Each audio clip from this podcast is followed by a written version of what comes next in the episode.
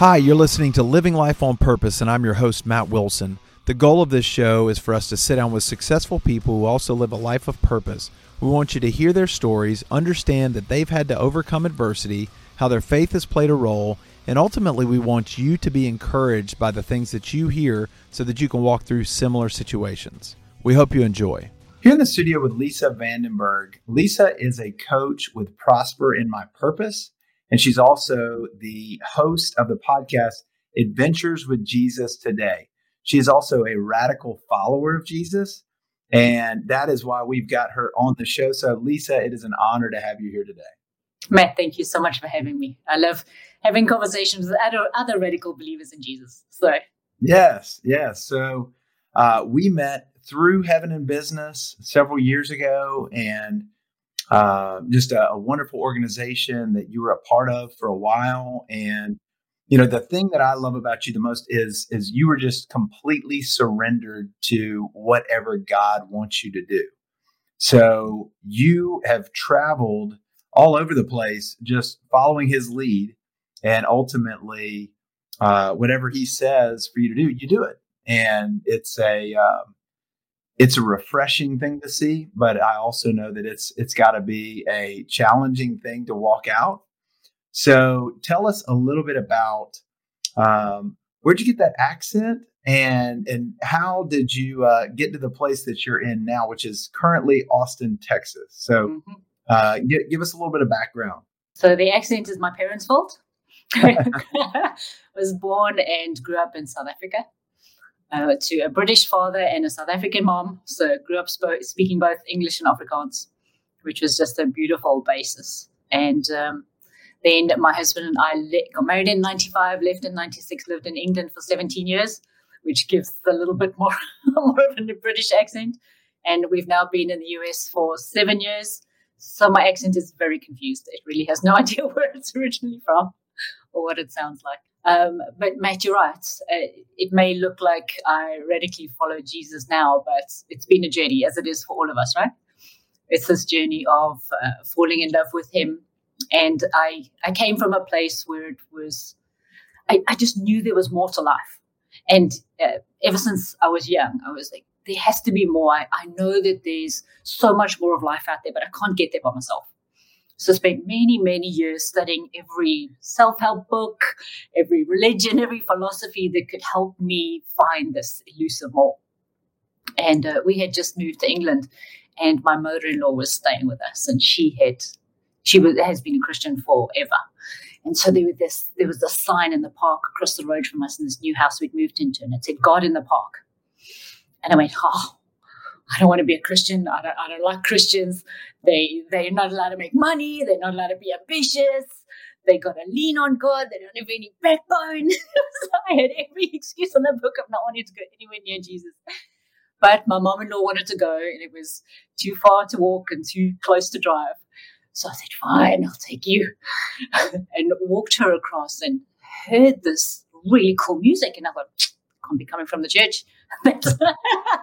You know, I'd been to a couple of classes, maybe at the local Sunday school as a kid, but wasn't brought up in a Christian atmosphere, even though the prevailing atmosphere in South Africa at the time was Christian. Walk into this huge tent that they've erected, a circus tent that they've erected in the middle of the park, and just as God so beautifully does, I know now, the people that were speaking that night had been very, very famous on the British music scene. So they were ambitious, and they'd made a lot of money, and they'd reached a lot of people, and they weren't afraid to tell the world about it. And I thought, I wonder if my perceptions about Christianity might have been wrong. And I literally that night, I think it was a Tuesday, I gave my life to Jesus on the Tuesday. I was volunteering by the Thursday. I was in church on Sunday. And that was 19 years ago. Wow. So that was how he finally, I let him finally find me after pursuing me for all those years. That's awesome. So from that standpoint, you fall in love right away, but then you've got to walk out that relationship. And so as you start walking that out, you know, what does that look like? Because you've just had a complete, it's a paradigm shift. You had this perception, but now that perception's been flipped on its head. And what does that look like moving forward? Well, as you can probably hear about the piece of the story I've already shared, I'm an ambitious person. I love to get things done. So I get into the church, and I've been searching for this answer for 30 years, and I finally found him. And I get into the church, and but nobody's actually taking hold of all that's available like I thought they would have, because they've known him for a long time, and I've just found him. So I remember going to my pastor at the time with 13 pages of questions, handwritten, and going, I have questions. And the poor man blanched and set me up with a beautiful mentor, a pastor from Nigeria. And she literally she sat with me for an hour every Thursday for 18 months, walking me through my questions. That's why I'm so addicted to walking with people through the real tough questions of life. So I went to my pastor, and it was a quite unique situation. He had been to seminary, but he also had his MBA. So he had this love of business and the structure of business. So God loves me there too, right? Mm-hmm. And I went to him, and I said, about 6 months in, and I said, you're not equipping the new believers properly. They don't have people to go and ask their questions of. And that. So he looked at me and he said, fine, do something about it. And I said, all right, I will. He was so empowering. And so literally with this mentor of mine, I went and studied 5 or 6 different New Believers programs. We collated our own that suited our congregation. And I was teaching New Believers and having these real conversations from about 12 months into the journey. And so that's literally been the hallmarks of my journey, is just wanting to find out more. If the truth sets you free, what does that look like? I remember saying to God right from the beginning, Lord, how do we take what we hear on a Sunday and actually apply it when the poop hits the fan on a Monday? Right. When your kids aren't listening, when you don't have money to pay the rent, when you have creditors that are knocking on the door, when, the real stuff of life. How do we take what we hear on a Sunday and actually live it on Monday? And that's been a 19-year journey. Wow. Well, and I think that is, what you have just discussed. Number one, that people, they hear the good news, but they don't live it. But then also that, sometimes it's people have the spiritual concept, but they don't have the practical application of how to apply the spiritual elements. And I think that those are things that are lacking. You just look at what's going on in America right now. There are so many people that have the book of the Bible, and they can read what God says about everything that's going on, and then they still have no concept of what am I supposed to do in this situation? Well, Jesus, ultimately, he gave us commands. He said, love God, love people. Okay, so that means everybody. And then ultimately, he said to heal the sick, cast out demons, raise the dead, cure those with leprosy. Leprosy was a lot worse than COVID-19. So, if he wanted us to heal those people, pray for those people. He does the healing. All we do is pray. Mm-hmm. But, there's so many people walking around, and they're living in fear, and they're not doing the things that they're supposed to. Just putting one step in front of another. And then when you encounter somebody, share him. And bring him into the conversations and into different situations. And, but I do think that there's just this desperate need for people to realize like what God says and then do it. And so you've been trying to walk alongside these people and maybe shake them a little bit and, and love them a little bit. But ultimately, like, make them aware. And I'm guessing that most of the people that come to you, they're already kind of hungry. So they've already got an awareness that they need to be doing something different. But there are a lot of people that are walking around that don't even realize that they could be doing something different because they've gotten a watered down version of Christianity, in their church on Sunday. They don't even realize like Jesus has given us authority over sickness and disease. Jesus is the creator of everything. So if we want our life to be better, maybe we seek him for that instead of just trying to strive. So from that standpoint, you started this journey 19 years ago, and you know, where all has that led you and what does that look like now? Man, I think there's so much truth in what you say, but I have very real conversations with God. I love to just, you know, he's not intimidated by anything we say. He's not shocked by anything we say. He knows it all anyway, right? It's us that think he doesn't know it. So I have these real honest conversations with God. And really the turning point for me was going from trying to live out the principles in the Bible to having a relationship with him. And for the longest time, I just didn't know how loved I was. So that was really the transformation for me. And it became this place, one of the biggest switches in my life was this. Christianity is full of a lot of have-tos. You know, you have to stop smoking, you have to stop taking drugs, you have to read your Bible, then you have to pray for 6 hours a day, and you have to, there's a lot of have-tos, right? And for my type of personality, that meant striving.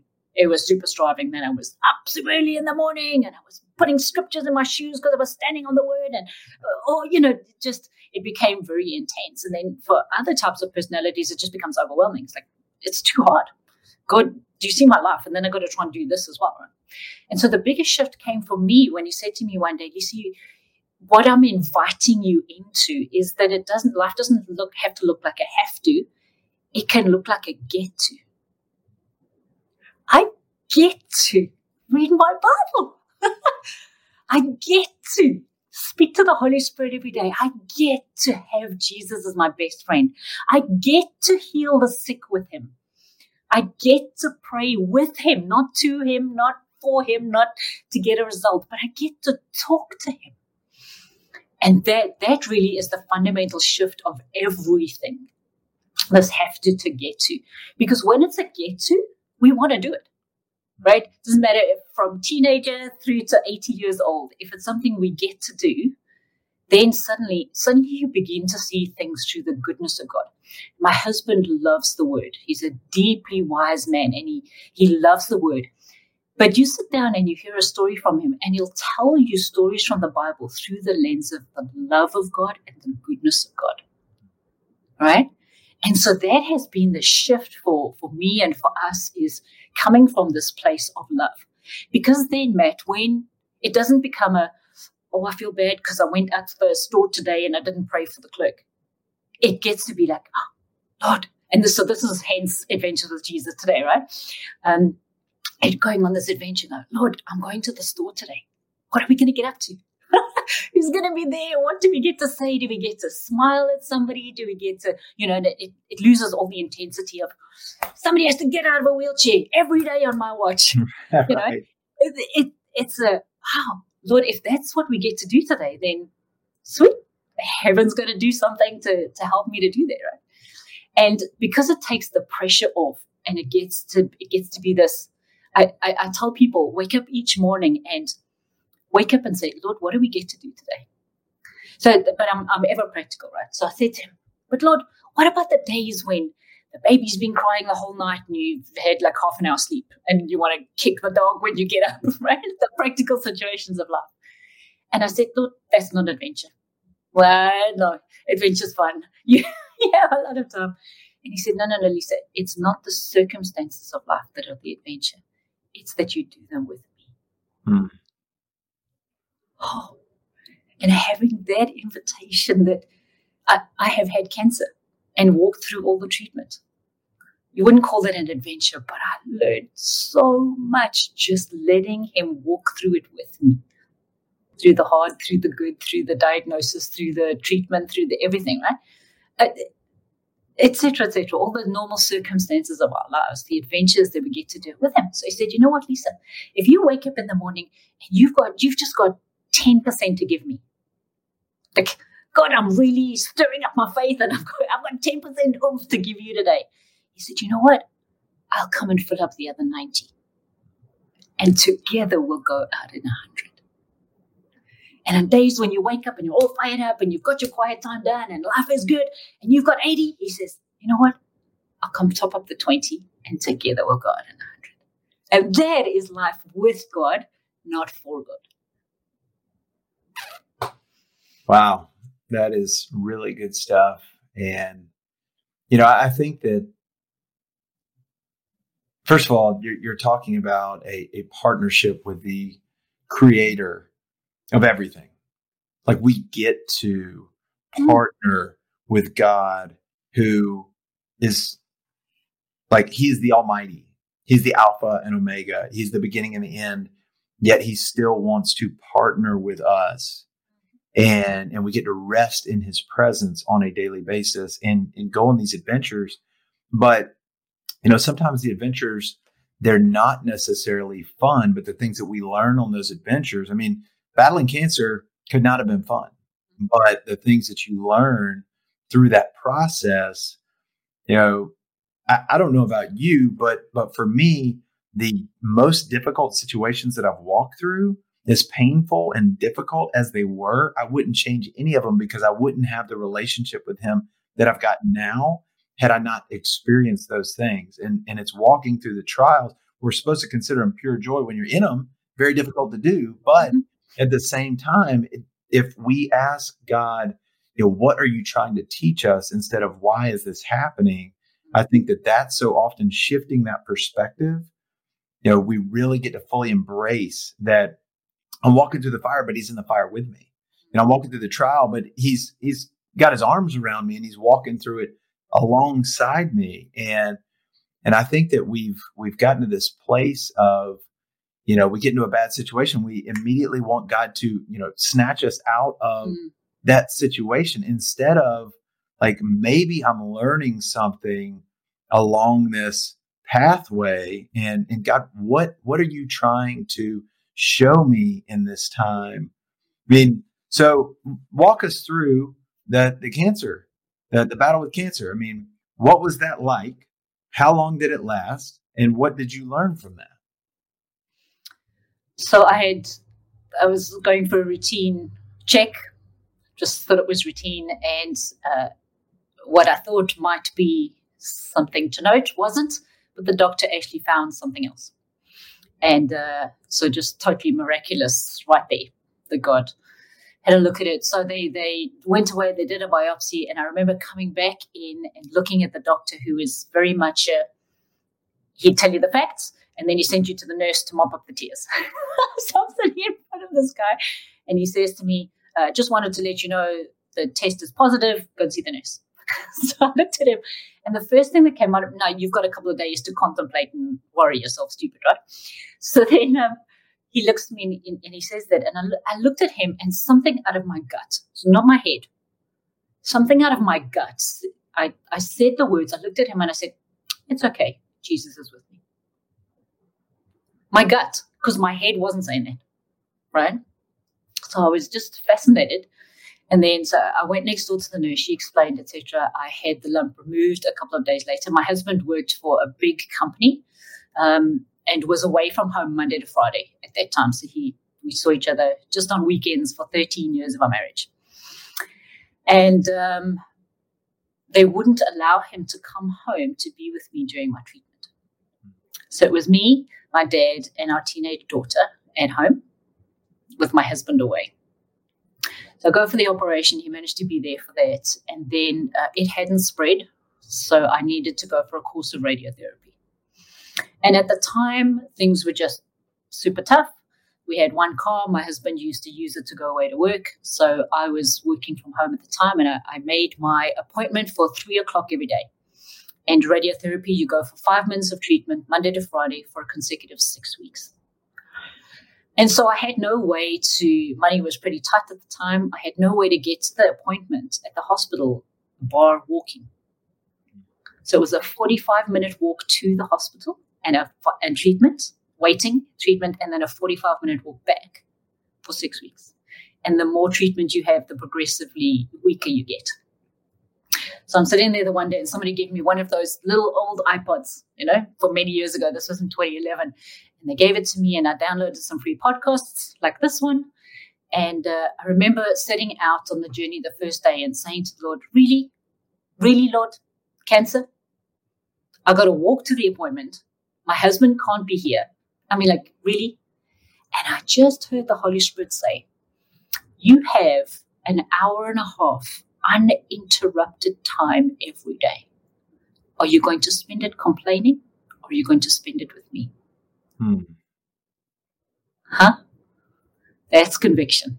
And I sat there and I went, oh, Lord, that's what you see. I see the really pieces that you see. Okay, if this is happening, because I didn't have faith to be healed, Matt. I didn't at the time. Cancer was a big word for me. And my faith was more in that the doctor could heal me than that God could. But, you know, he's not daunted by that. He's not daunted by our unbelief. Even the disciples said, please, Lord, help us with our unbelief. He's not daunted by that. He isn't like, really, you don't believe me? Fine, walk by yourself. You know, he just takes us where we're at, and I love that about him. He takes us where we're at, but he doesn't leave us where we're at. So he was challenging me and go, okay, what does it look like? And, Matt, there were things I'd learned, like, and there was a couple there. She was having radiotherapy and chemotherapy. They were in their 60s. So the one day I'm standing in front of the elevator, and it's just this gentleman, the husband, and I was standing there. The door's open, and I'm praying like crazy. I'm like, Jesus, give me something to say to him, something to encourage him, something to help him, whatever. We get in the elevator, and as soon as the door's closed, this man turns, and he looks at me, and he starts yelling, it's not fair. We had plans. We had plans for retirement. We were going to travel. We were going to do this. It's not fair. It's not fair. And he screamed until we stopped and the doors opened. And I didn't have a word to say. And I was so mad at God. I was like, why didn't you give me something? That the man is obviously in pain. You didn't give me anything. And the Holy Spirit said to me, he needed a safe place to vent all he was feeling, because he cannot say that to his wife. He cannot say it to his family. He has no support group around him. He just needed to vent. That's why I didn't give you anything to say. You know, God's wisdom, so much higher than ours, so much better than ours. There was a young girl there. She was maybe 8 or 9, and she was there with her mom each day. She was going through the cancer treatment. So I'm sitting there the one day, and you go down a little alley, and you have to disrobe and put the gown on that you're going to use. So I'm sitting there waiting for my turn. The little girl had gone before me. And as she walks past me, Matt, I start sobbing. So I'm going, oh, God, I'm going into my treatment now. I can't be sobbing. You're not supposed to move. You're anchored to the table. You're not supposed to move. And I go in, and the tears are just weeping down my face as I'm lying on the table. So after the treatment, the nurse comes to me and she says, you're always the positive one. What's going on? Why are you weeping? And all I could say in between the sobs was, the little girl, Matt, every technician starts crying. Every technician in the room started crying. And we all just sat there. We just wept for 5 minutes. I go out, I get back to the cubicle, and the sobbing stops immediately. I said, Lord, what on earth is that? He said, they needed permission to grieve, because they see that little girl and they have to put a smile on their face, and their hearts are breaking for her. And I sent you in there to give them permission to grieve. You know, he's fascinating. If we'll just say yes, he does astounding things. And, you know, there I was, not in faith, exhausted, mad that I had cancer, but just the yes. And God does, I mean, that's, during that period of time, it was about 8 weeks long, all in all. I learned how to hear him. I learned how to pray for a room of people without ever opening my mouth. I learned how to shut up when he told me to shut up, and I learned when to speak when he told me to speak. It was one of the most difficult and beautiful times of my life. And so I think the critical takeaway there is your intimate relationship with Jesus. You already had a relationship with him, but it got a lot more intimate. It was birthed in extreme adversity, extreme difficulty, extreme challenge. But you had a choice. You could choose to turn towards him or turn away from him. And on that walk, 45 minutes each way, you know, like you said, you can either complain or you can spend time with me. And you chose to spend time with him. And I think that too often, I mean, every single person is going to experience some form of tragedy. They're going to experience some form of heartbreak. They're going to experience some form of, you know, disappointment. I mean, there are a lot of people in this country right now that are extremely devastated by what is going on right now in America, mm-hmm. heartbroken. Mm-hmm. And we've all got that choice. You know, we can either look at all the circumstances and, you know, have a pity party. Mm-hmm. And I'm not saying that the circumstances are real, mm-hmm. but we can either focus on him and see what he's doing and ask him what he's trying to show us in the situation, or we can stay rooted in the difficulty and the pain.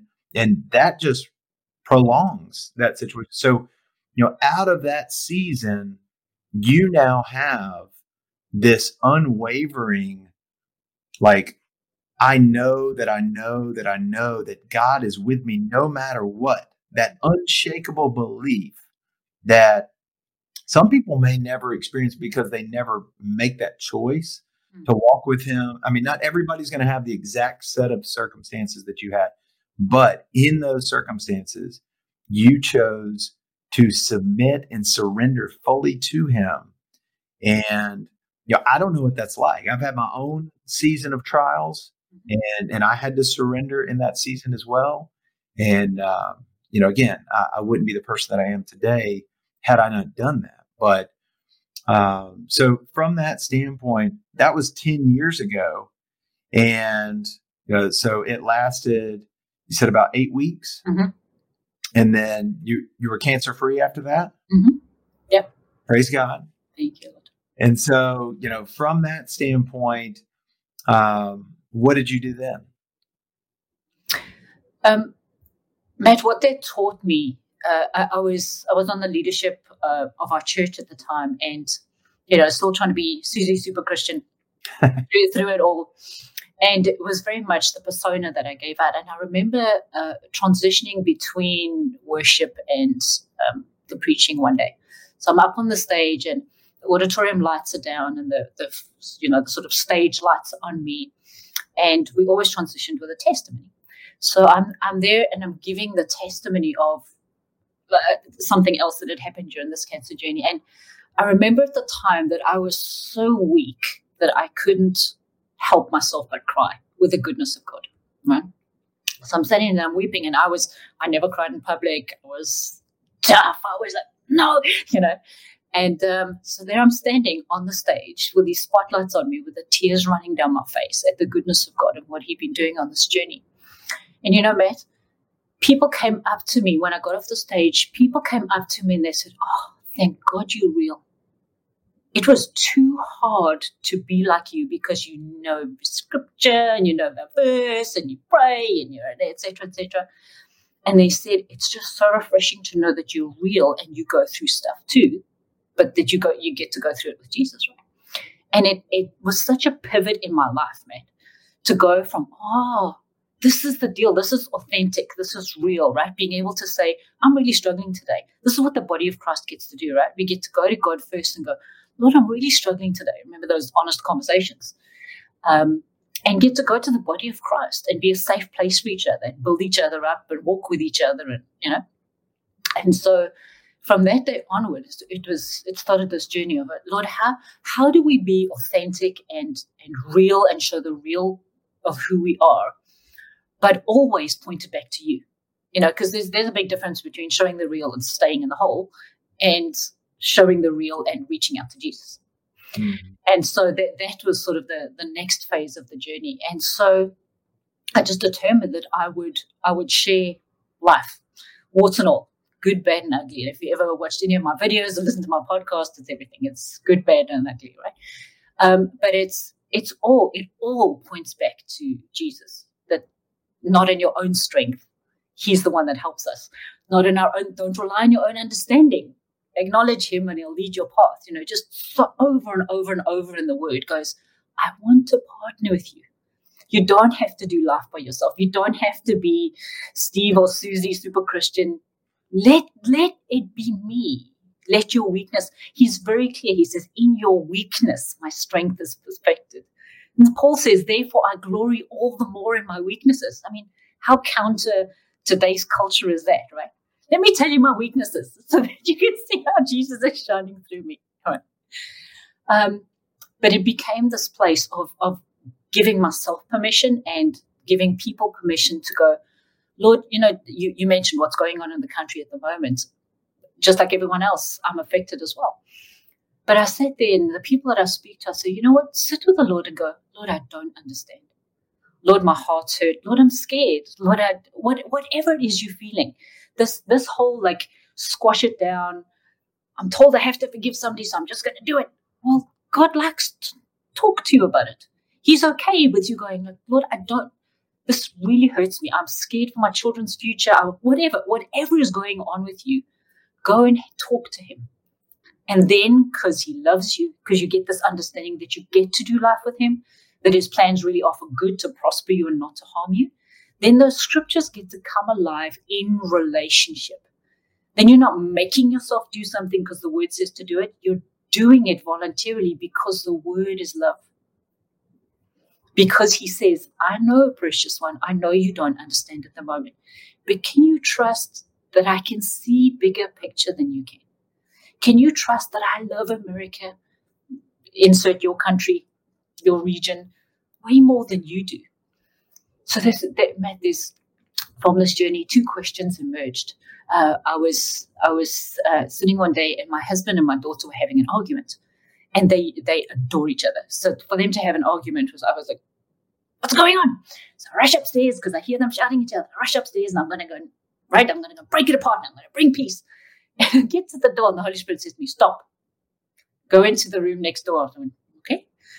So I said, Lord, what's going on? I don't understand what's going on. He says, well, this and this and this. And he told me what was happening. I said, so what am I supposed to do about it? And he said to me, just pray about it. Tell them in prayer to calm down. Because if I got into the room, I would have got in the middle of the fight, right? It wouldn't be a good thing. But within 30 seconds, everything calms down and there's peace, right? So Holy Spirit says, okay, now you can go in. So I stick my head around the door and I'm looking at them. And he says, okay, tell them to hug each other. I said, okay. And now that the spiritual atmosphere had been dealt with, now they can hug each other. They hugged each other. Whole situation was over in 2 minutes, right? But from that, I learned to say to him, Lord, two questions. What's really going on here? I can see what's happening in front of me. I can see the results of the election. I can see what's happening with my kid at school. I can see what's happening with my job. I can see here. But will you show me what heaven sees? Will you show me what your viewpoint sees, right? Because according to Ephesians 6, our fight is not against flesh and blood, but in spiritual realms. So then he says, okay, now what do I get to do about it? So I come to him with those questions, Matt, and I encourage people to do it. I go, Lord, I don't understand. I'm scared at the moment. I'm worried. I'm concerned. Can you let me know what's really going on in my life and what I get to do about it? And for some people, that means studying like crazy and finding out all the facts so that they are assured by the facts. For some people, it's shutting off the news and leaving social media platforms so that they can be, well, each one of us. But that's why it's not one fix fits all. The only one fix fits all is go and speak to Jesus, right? And then, Matt, we get to respect each other and we get to go, sweet, if you have gone to Jesus and that works for you, do it. If that's how he's leading you, just don't stick your head in the sand. Go to Jesus. Be real with him. Ask him what you're called, because his view of success is way different to ours. So we may think it looks like this. This has to happen, God. And if it hasn't happened, then I either don't have faith or my prayers weren't answered. And he's going, no. My ways are higher than yours. My thoughts are higher than yours. And my intentions for you are good. So can you trust me, not the circumstances? Yes, I absolutely agree. I think that life absent of Jesus right now, I would think it would be virtually impossible. I mean, with all of the craziness and chaos that's going on, I could not imagine being the person that I used to be, thinking that I had everything under control. And, so I would just second what you just said, going to Jesus in the midst of the chaos. And he is a big, big God. So if we're angry, if we're frustrated, if we're scared, if we are concerned, whatever the situation is, tell him. Vent to him, just like that the man did on the elevator with you. we need to vent to our daddy. Come to him and share. First of all, he already knows what's going on with us anyway. So, but just letting him know, being real with him like you were on that stage. I mean, I think that people think that they can fool God. And the reality is, some people can fool other people and they can do it for a certain period of time, but you can never fool him. So he knows exactly what's in our heart. He knows exactly what's in our mind. He knows exactly what we're looking at on a daily basis. He knows exactly what we're consuming and where we are at any given point. And so I do think that it is so important, to know that there is a loving Father who wants to spend time with every single one of us, that he sees what's going on. Mm-hmm. He is not surprised by a single thing, mm-hmm. but he just wants to have conversation with us. Mm-hmm. He wants to have a relationship with us, and he wants to spend time because he doesn't want us fearful. He doesn't want us in a bad situation, but he wants our attention, mm-hmm. and he will do things to get our attention, to get us to spend time with him. And so I definitely think that, if we know him, now is the time to spend more time with him. If we don't know him, now is the time to get to know him, mm-hmm. because things aren't getting better. They're getting worse on this earth. But for you and I and other people who call him Lord and Savior, this place is not our home. The things that are taking place on this earth have been prophesied for a long time, that there will be chaos and there will be destruction. And from that standpoint, heaven is ultimately our home. Now, while we're here, we're going to try and make as much of an eternal impact as possible, to help other people get there and to reflect him in everything that we do. But I definitely think that great advice that you've given thus far. So how can people learn more about you and what you're doing now? Man, so that whole journey has led to actually asking God, what impact do we each get to make, right? We've each got this different personalities. We're called to different arenas and that. And actually, a mutual friend of ours asked me a question one day, and he said, "Lisa, do you think that Jesus fulfilled his potential on the earth?"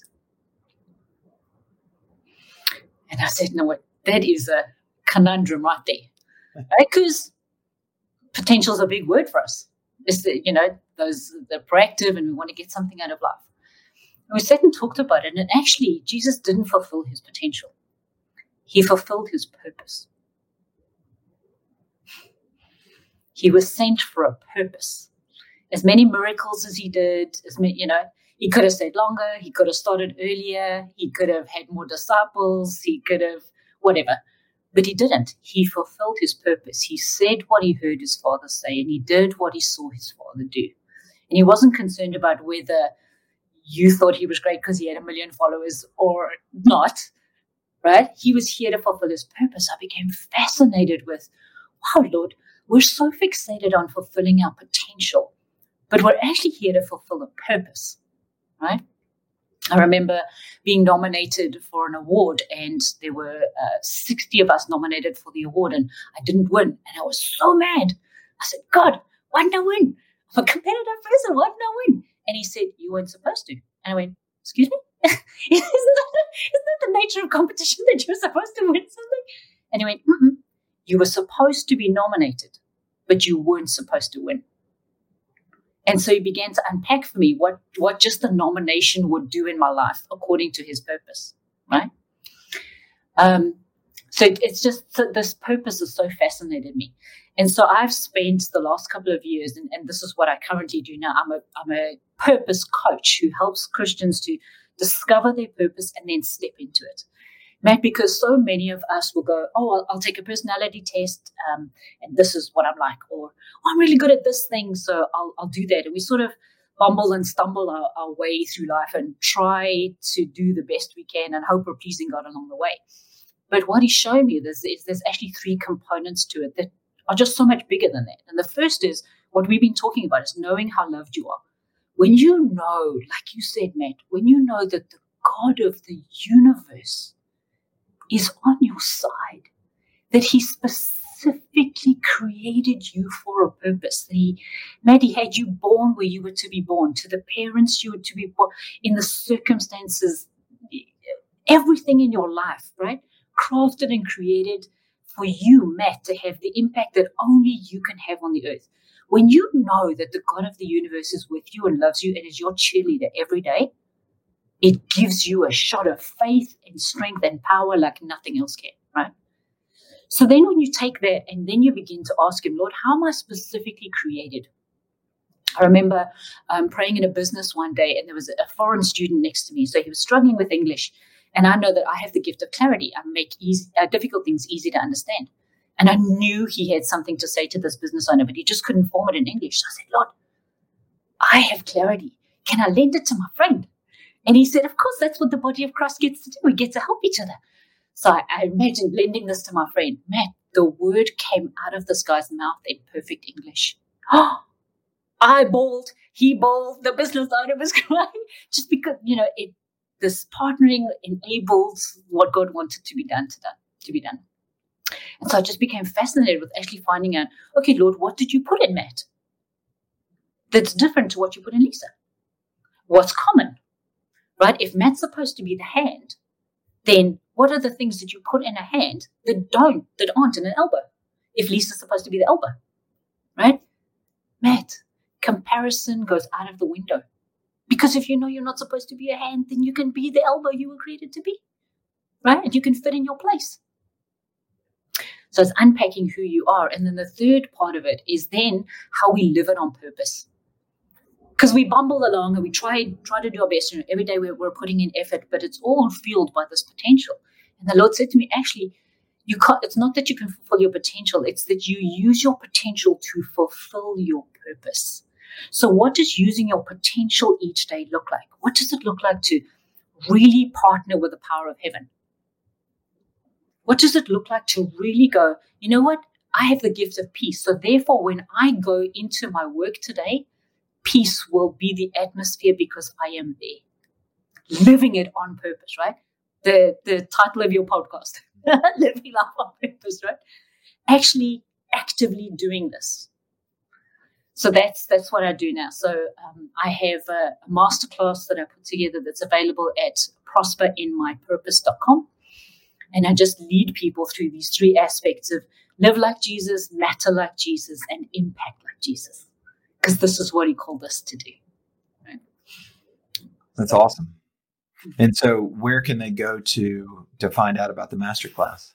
It's at prosperinmypurpose.com. Okay. All right, perfect. And then the podcast, where can they listen to that? So any of the podcast platforms, and it's Adventures with Jesus Today. Okay. Well, I know that, again, everything that you just encapsulated is, I love talking about purpose. And when I realized that God had a plan and a purpose for me, and I was so excited to walk that out. And so the goal of this whole show is to sit down with people who, they've had success, but they also live with purpose on a daily basis. So you are absolutely 100%, covering what we like to showcase. So it is, I think, extremely important for people to realize that every single person has that purpose, and every single person has that potential to tap into in order to walk that out. And so many people are not. So I would just encourage you, if you're one of those people, hey, I like what they're talking about, and I know that there's something inside of me that I have not tapped into, reach out to Lisa. She can help you. And, as you can tell, she just loves the Lord and she loves to serve from the standpoint of helping people accomplish these things. So, and listen to all of Matt's podcast episodes too. Well, with those, you'll get to hear other people that are already doing it. So that will give you encouragement from the standpoint of just hearing testimony and testimony of other people. That builds faith, because it just means that if God did it once, he can do it again.